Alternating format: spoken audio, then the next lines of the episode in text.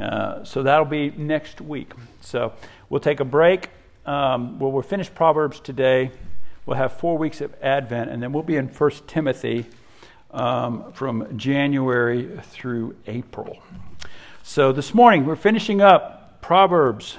We come to the very last chapter. It's beautiful, it's like bookends. Um, and so you get a picture of this book. Solomon puts it together, all the wisdom from all of the, the people before him and after him uh, not after him, before him, and amongst his, amongst his reign. He brings together all the wisdom, and he is giving it to his son, who will rule uh, over a great nation and great wealth. And I, I, feel like it's these bookends from the very beginning in verse 7 of chapter 1, where he says, The fear of the Lord is the beginning of wisdom, and fools despise wisdom and instruction, to where we get to the end of Proverbs.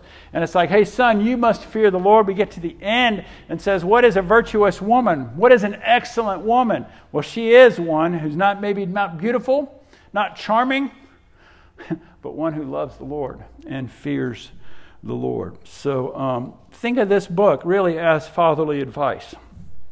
And I, I absolutely connect with it uh, because I was so concerned who will my boys, especially, who will my boys end up with? And then my daughter came around, it was another story. Who is worthy to take the hand of my daughter?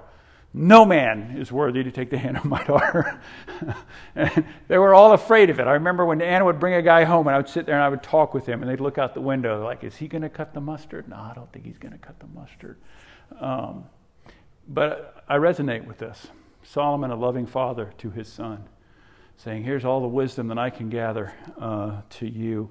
I called the sermon Final Exam because I think, in many ways, when he brings the son to the end in chapter 31, it's like, In the end, son, uh, who you end up with is going to display did you heed the counsel of the Lord? And who she becomes and is is going to be partially a result of who she was when you met her and how you treated her in your covenant of marriage. So I play this uh, game on my phone. I play two games on my phone almost every day. I'm not proud of it, I just do it. And sometimes I find it's probably a lot of guys in their 50s that do this stuff. But uh, anyway, one is um, in the morning, I always do the wordscapes puzzle. Anybody play wordscapes? Don't start it. Okay. Uh, I always do the daily wordscapes puzzle. Now, because I'm Dutch, I never pay for the version. Right? So if you pay like two bucks or three bucks, I mean, it's a lot of money. You know, if you pay two or three bucks, you, you skip all the advertisements. So when I get through with one puzzle, you have to watch these ridiculous advertisements. And, and I'll usually put it down or I'll try to fast forward to the next puzzle without watching it. Recently, though, and I can't understand the algorithm with this, I need to talk to Facebook or whoever's in charge of this because the algorithm doesn't make sense to me, and I'm embarrassed by it. Uh, recently, the, the, the advertisement that comes up after I finish the daily puzzle is some extreme makeover game.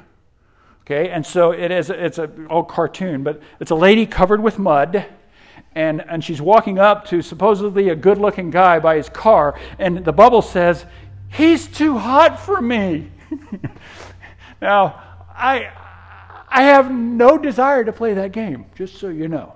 And so I don't know why it comes up, but I'm embarrassed if anyone sees me like, do they think I'm playing it? I'm not playing. I swear I'm not playing this game.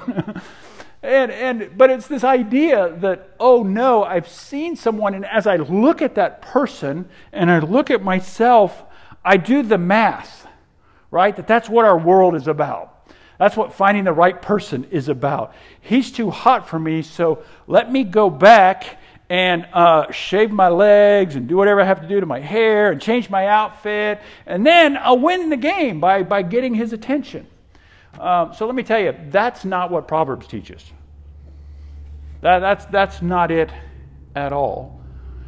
But as we laugh, it is common in our culture. It is common to think of that relationships as, as though it is some business transaction. Relationships as if I am looking to get the best I can get and give the least I have to give, or trying portraying who, who this person thinks they want in order to win their affection. Um, and so, what we have is this description, really, of Solomon saying, Son, this is the excellent wife. Son, this is the one who you should set your sights on. But it's not just video games, it's everywhere. Uh, probably my favorite Shakespeare is Much Ado About Nothing, and my favorite character in there is Benedick. If you've ever seen that, um, the, Kenneth Branagh does a great version of this.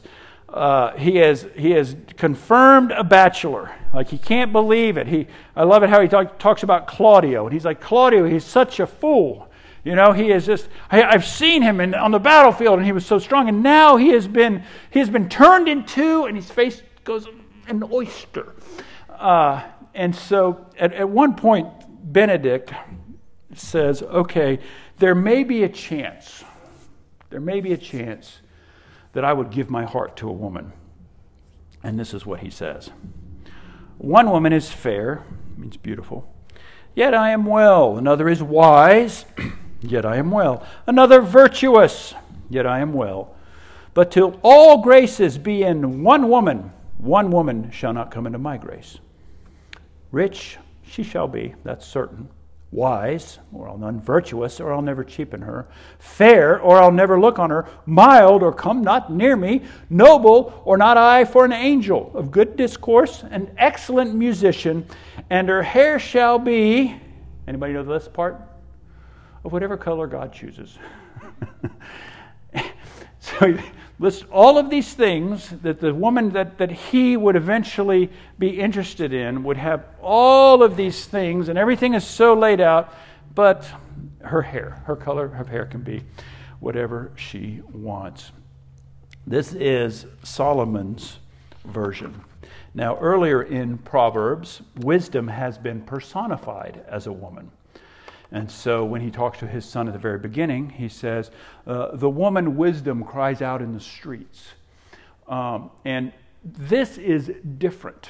Okay? He's, not, he's not personifying wisdom as a woman. He's actually saying wife. It's, it's different, it's a different word. He's talking about a particular person. He's not just saying this is some great uh, theory, but son, this is an excellent wife. Now, here's what's interesting these words aren't penned by Solomon, uh, they're from King Lemuel, but not just from King Lemuel, it's from King Lemuel's mother. So, verse 1 of chapter 31 says, The words of King Lemuel, an oracle that his mother taught him. There's something also that's beautiful about uh, the Hebrew. All of these verses are an acrostic. So, uh, we have seen this in some of the other proverbs that we've done that each letter that starts each phrase or each part of the poem ha- is, is a, it's, it's alphabetical according to the Hebrew alphabet. Now, doesn't when we translate it to English, we don't get that, but it was intentional that he would be able to memorize this, and that he would be able to think through what am I looking for? Who should I commit myself to?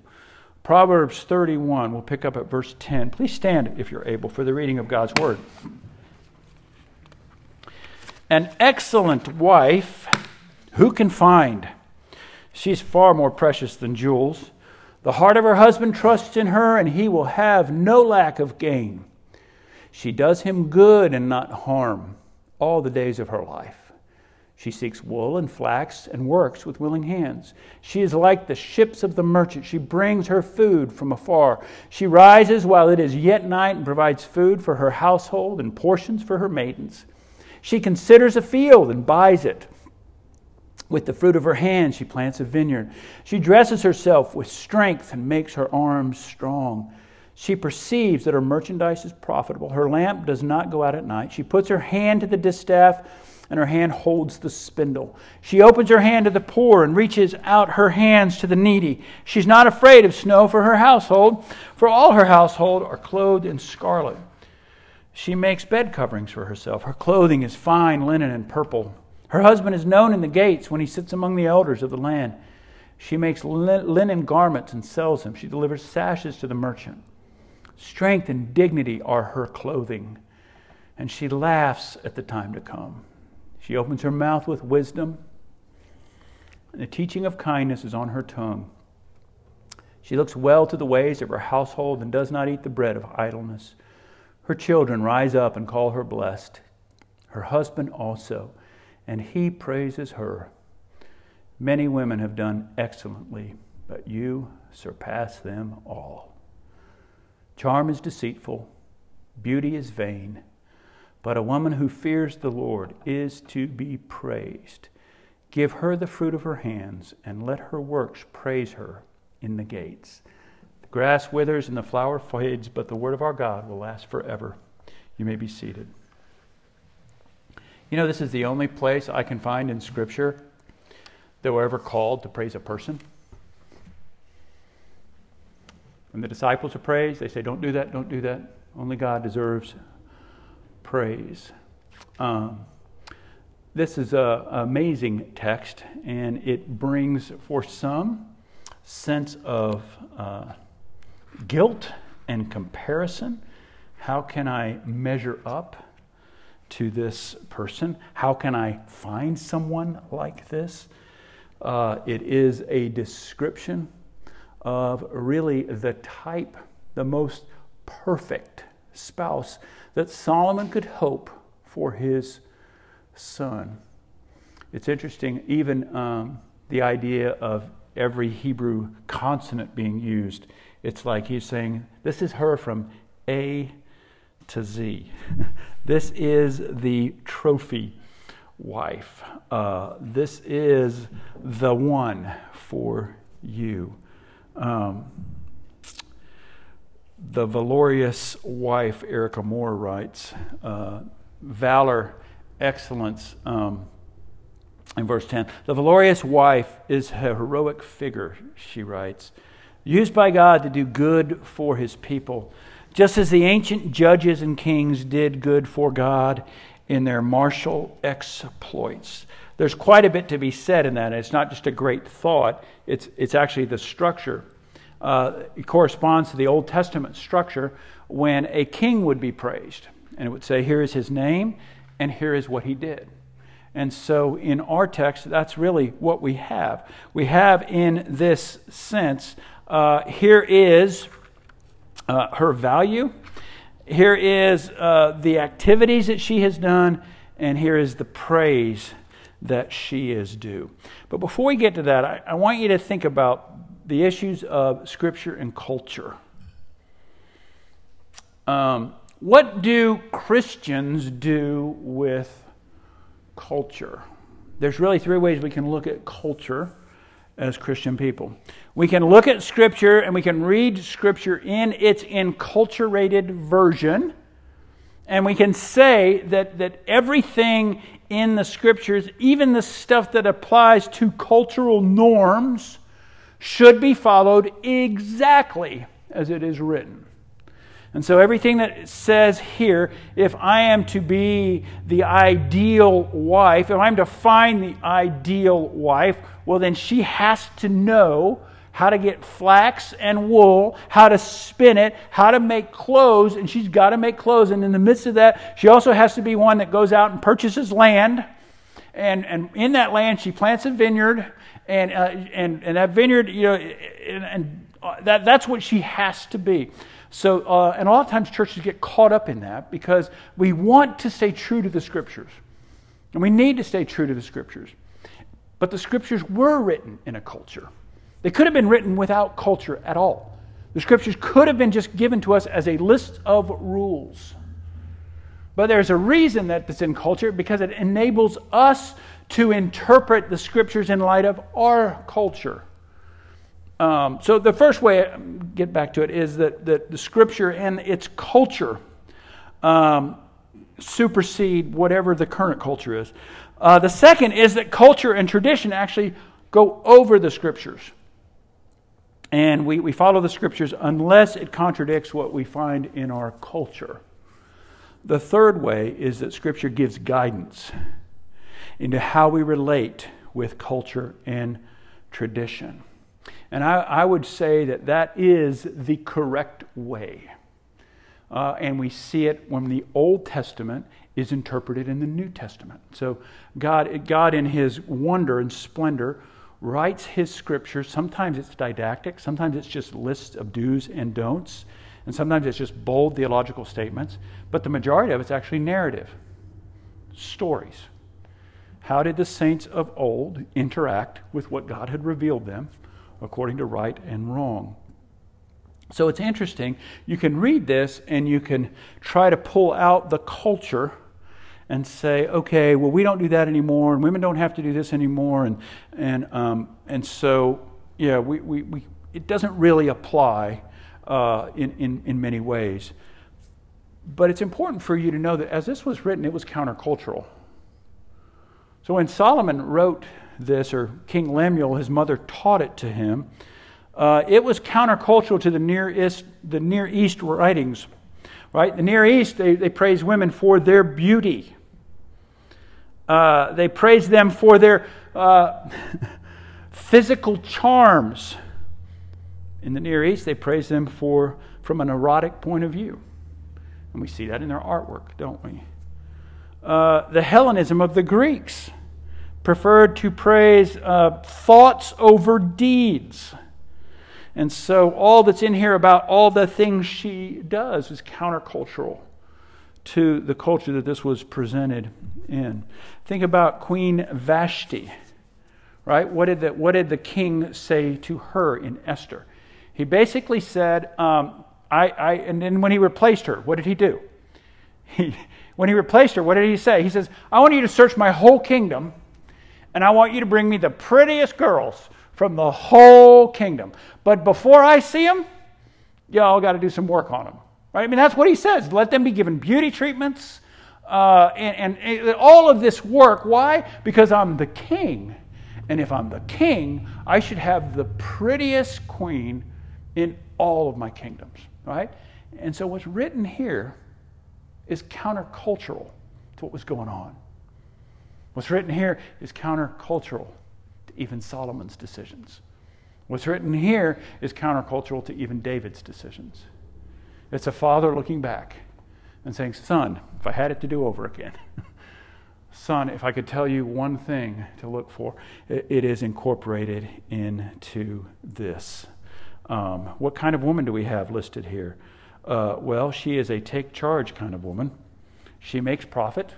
She's a teacher. She's a philanthropist. But it is all in line with the teaching of Proverbs, isn't it? She fears God. She puts God above everything. Trophy wife or Amazon wife? My title, final exam. Son, who will you end up with and how will that look? What type of man will you become to win the heart of this type of woman? Um, so here's, here's the text before us. Uh, charm is deceitful. And again, it's the mom telling her son. And I, I find that this is such an important role. Uh, I, I told my sons different things about women. I told my daughter different things about boys. I said, Your mom probably still thinks boys are pretty awesome. I know boys. We're not. and Tammy warning her boys about women. There is this interesting thing that a gender knows the proclivities of a gender, knows the weaknesses of a gender. So as I talk to my boys, I'm like, I know what you're thinking. I understand it. Here are the warnings. And, um, and so we see that here. Charm is deceitful, she tells her son. Beauty is vain. But they seem to be what brings praise and attraction isn't it? It seems to be in our culture as it was back then. The charm and beauty are the most important thing. How do I look? How do people think I look? What do people think of me? And so she's saying, son, put all this above Snapchat, Instagram, Tinder, Vogue, Cosmo, muscle and fitness, whatever it is. For charm is deceitful, beauty is vain, but a woman who fears the Lord is to be praised. Son, here is the ideal woman. She is one who fears the Lord. She fears that more than being found unattractive or not charming. She fears and cares for the Lord. So I'm going to work through this quickly. We're going to look at her value. We're going to look at her activities and her praise. Verses 10 to 12 talk about her value. Now, it's interesting that this woman that's described here uh, has a striking resemblance to Ruth. When you read about Ruth, what did she do? She was, um, well, she had been uh, uh, a Gentile, really, and brought in. Uh, and what does she immediately do? She takes care of her mother in law. She goes to the fields. Uh, you know, she, she is, you know, it, it's an example. And there's lots of women that are examples. In fact, I called my mom this week. My mom has advanced dementia, remembers just a few things when I talk to her. Uh, when I say it's Marky Boy, she perks up and she's like, Oh, Marky Boy. And then she starts talking and, Okay, what are you preaching on? I said, Well, Mom, I'm preaching on Proverbs 31. And I said to her, uh, You know, the ideal wife, Proverbs 31, Mom, charm is deceitful, beauty is vain, but a woman who fears the Lord, let her be praised. And my mom says, Oh, thank you. I'm like, You're welcome. Uh, I've had examples of that in my own life. Now, again, what's set up here is like a setup of the Ten Commandments, like a setup of the Sermon on the Mount. This is, this is a perfection setup. He's not saying, son, um, until someone fulfills all of these at 100%. No, but someone values these things. This is what is valued. This is what is important. It is not a shallow, weak, it is a strong, charactered woman. Uh, so her value, it's, I love this in, in verse 10 uh, to all the families, the merchants, the city, the servants, she is more precious than jewels. Again, in that culture, a bride price. Can you imagine that, the bride price?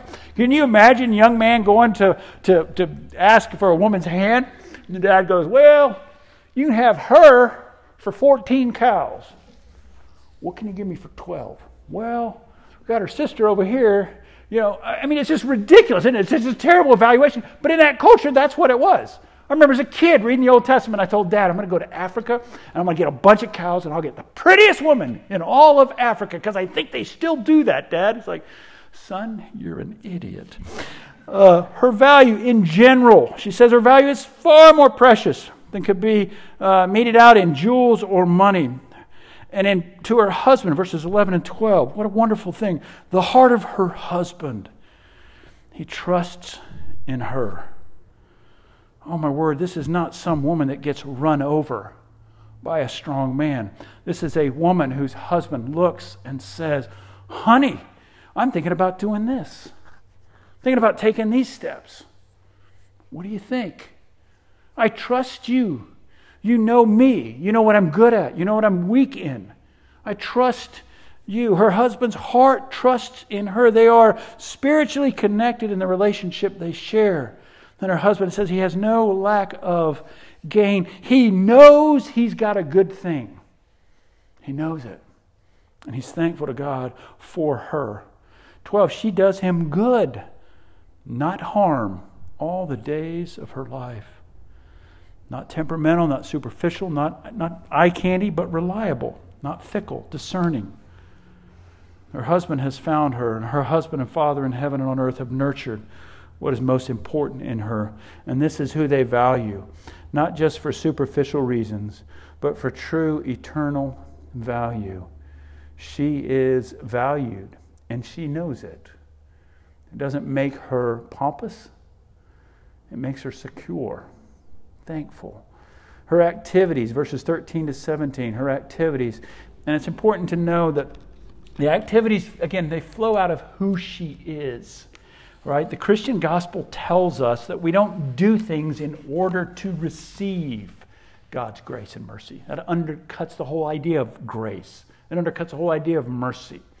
We do things because we've received mercy. We do things because of who we are. And so verses 13 and 19, it talks about her industry. She's willing to work with her hands, she brings good things to others. Uh, here it says, food from afar provides for her household and those in her employ. Uh, she considers a field, she invests, and she plants. She is active. Lamp doesn't go out. That doesn't mean that she gets less sleep than everybody else, okay? She works early. Lamp doesn't go out was just an idiom. That's just a, a figure of speech that just meant that her house doesn't suffer a lack, that all things inside of her control, she has managed them well. You know, I always joke about Tammy this way, that it's just funny. I, I could tell you right now after church, you could say, Tammy, where are the AAA batteries in your house? And Tammy will say, It's in the, the tall white cupboard. It's the third shelf. There's three bins. The middle bin has AAA batteries. It's that sense that this woman has thought and planned well, managed it well. Sometimes I say, Where is this? And she says, It's next door, grandma's house. but I know between the two of them, we got everything covered. But, but that's the idea. Her, her household shows no lack. Um, she has industry. She is not lazy and fickle. She puts her hands to what needs to be done, and it blesses and helps all of those around her. She is socially aware, verses 20 to 27.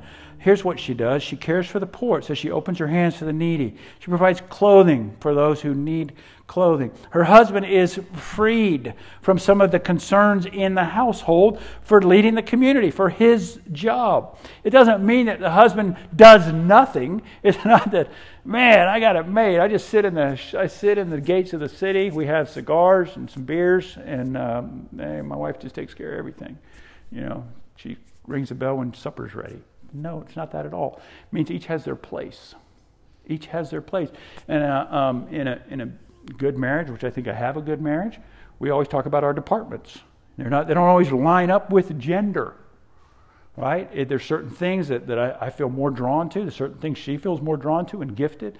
Uh, we have this general communion and oversight over all these things. But um, that's what he's saying. The things that are entrusted to her, she does well, son. Um, uh, the merchants are supplied. You know, I think even today, what would that look like today? Uh, and I'm kind of scared to give you examples because then you're going to think, well, Mark's going to judge us by this, but don't care what Mark thinks, all right? Some people find time to tutor, to train, to do childcare, to help people learn how to read. I mean, it, it, her activities, they bless those around her. Doesn't mean that she doesn't enjoy them, doesn't mean she doesn't have hobbies and those kind of things. But the world is a better place because she exists. And her husband sees it, and he blesses her for it, and her kids see it, and they bless her for it, and the community sees it, and they bless her for it. What does she say?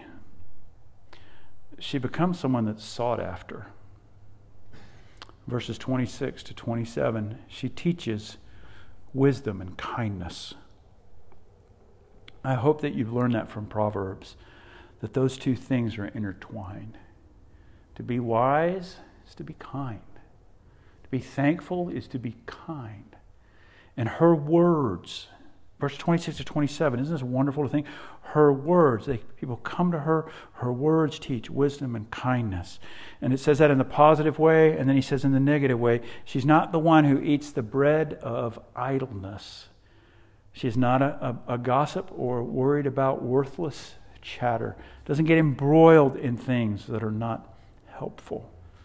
I mean, it causes us to read and to say, what do my activities betray about my priorities? What do my activities betray about my concerns and my values? Is my life just a life of mere talk? Or the things I believe associated with words also show up in deeds? This results, lastly, in verses 28 to 31, her praise. Her family in verse 28 and 29. How wonderful. Her children. Verse 28 they rise up and they call her blessed. Her husband also and he praises her.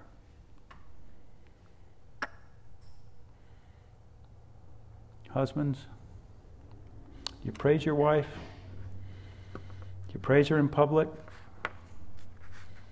you find opportunity to be thankful to her in public. It's interesting, it's like this is quoted, verse 29, what the husband says. Many women have done excellently, but you surpass them all. What a wonderful thing for a person to hear from someone they have covenanted to and with. Many have done well, but you surpass them all.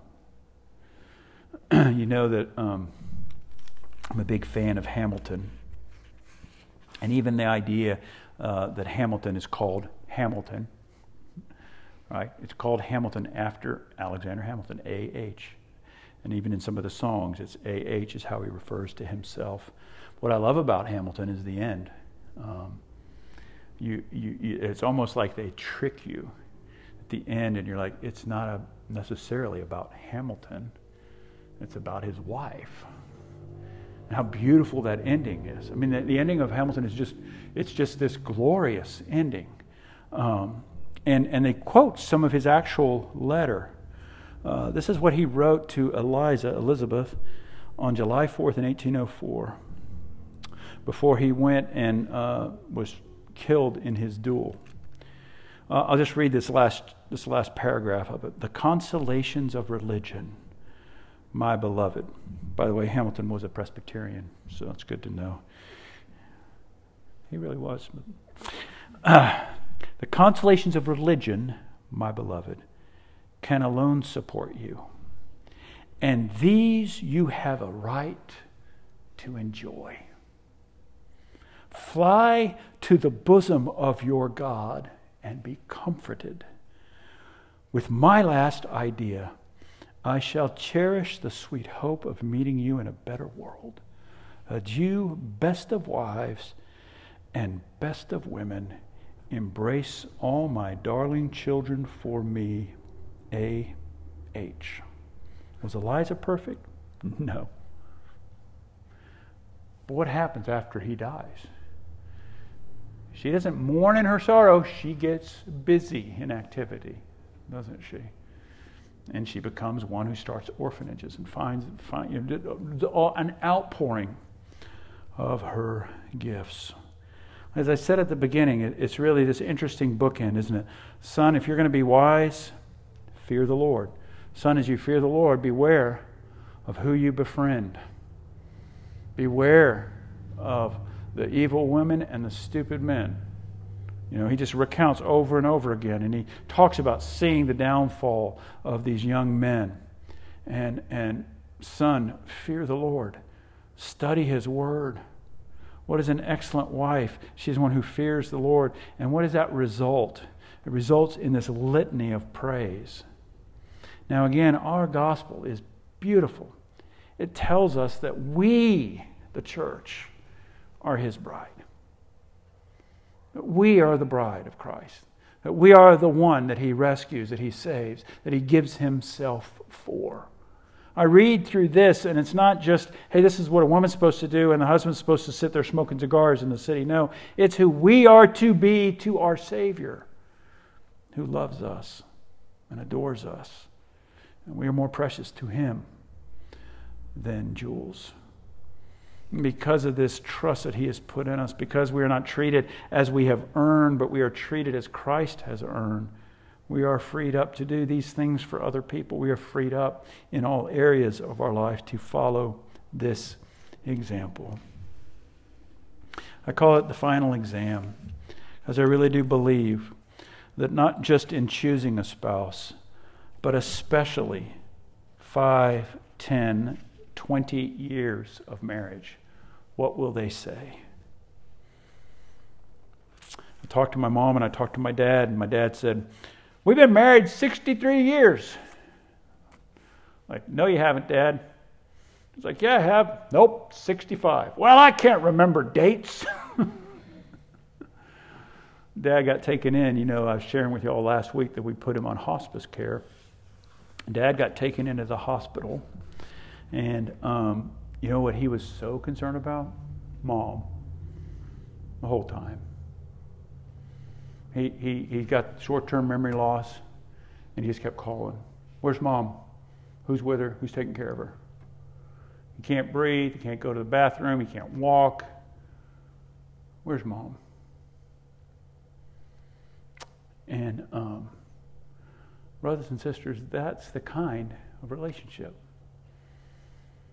that Solomon wants for his son. He wants, in a sense, at 63, 65 years of marriage, um, he wants us to, in a sense, be inconsolable, to care more about the other than ourselves. And little by little, as we trust in the grace of God, he will make it so. And you know, we see this not just here, but in the New Testament. We'll see it in 1 Timothy when the uh, writer there says, Hey, before you leave the churches that you've planted, make sure that these are the type of people that are in charge. And with elder, with deacon, each time, he says, and their wives also. What is he saying? Hey, Timothy, before you leave that church you've planted, appoint elders, appoint deacons. But you know how you can really know a man, Timothy? Look how he treats his wife. What is she going to say about him? How has he treated her? And then he goes on even boldly to say if he can't manage his family, he has no business managing the affairs of the church. Let's pray. Father, we thank you for the wisdom that you have provided in your word. Lord, it is a high calling to fulfill what is marked out here as the ideal, the excellent spouse. And yet, it's not just being a spouse, it is being a human being. Throughout this book, the Father has encouraged the Son. Value God above all, above your wealth, above your senses, your pleasures, above the approval of men, above the approval of women, above the approval even of your own self. Value God. Father, I believe that where we stand in redemptive history, that we have every reason to value you above all. As we partake of the bread and we drink the cup, we know that our value has been tied to the unity that we have with Christ. That Christ meets and exceeds all of these things listed here as a picture of who he is in the flesh as we take by faith the bread and the cup, we receive by faith what he has accomplished. And we hear by faith that you delight in us. Oh, Father, help us. We ask this in Jesus' name. Amen.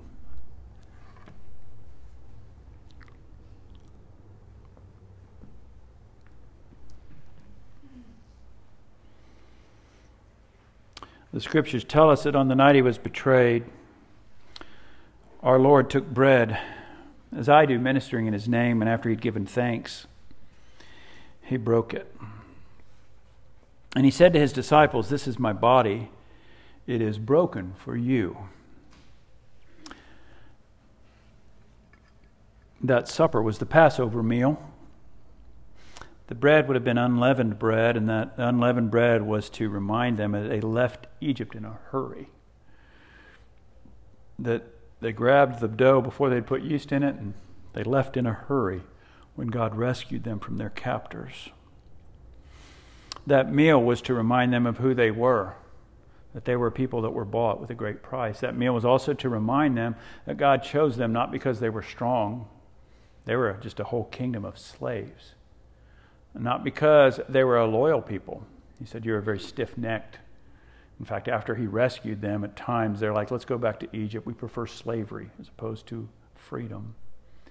It was to show them his abundant mercy and grace and to give all of us hope. So they would do that uh, once a year. Uh, in the New Testament, the church moved to doing it on the first day of the week as we do worship on Sunday rather than Saturday, the first day of the week to uh, celebrate the resurrection of Jesus Christ.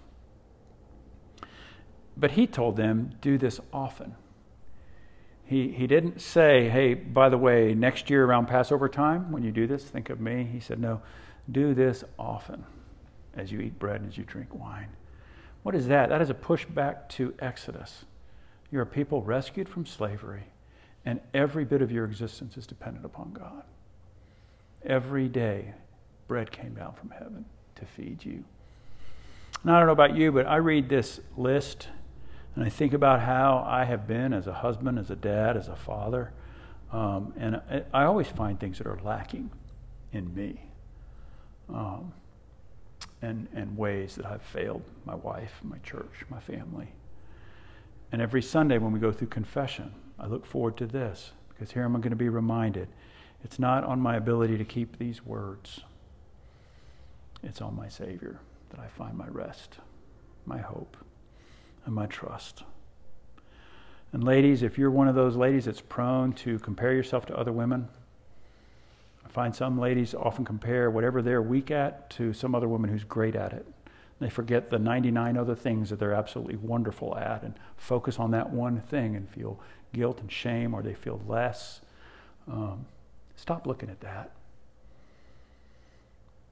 Look at your Savior. He's perfect. Men, this is a, a warning to us too in that same manner. Don't treat your wife or women as these objects of charm and beauty, but encourage them as sisters to love and fear the Lord above all else. Brothers and sisters, this table is for those who put their faith and trust in the Lord Jesus Christ. They confess their sins, the ones they know of, and they trust that all the ones they don't know of are covered as well. Our salvation isn't dependent upon us figuring out and remembering everything bad we've done. Our salvation is putting wholehearted faith and trust in Jesus Christ. I don't like to think of it as inviting Him in to our hearts. I like to think of it as us surrendering to Him. I give my life to you. You have your way with me. I trust that Christ has covered me. If that's your standing with God, then this table is for you. Brothers and sisters, Christ, our Passover lamb, has been sacrificed for us. Hallelujah. Hallelujah. Hallelujah. These are the gifts of God for the people of God. Feed on him in your heart. Dadgummit, you're right. I forget that every time we do that, don't I? I know, we shouldn't move it around, David said. Yes, we do. We got that next slide up there, Ricky? We kept putting back our confession of faith because it has to deal with the Lord's Supper. I have, I have in bold here, don't forget confession of faith. Question 46 What's the Lord's Supper?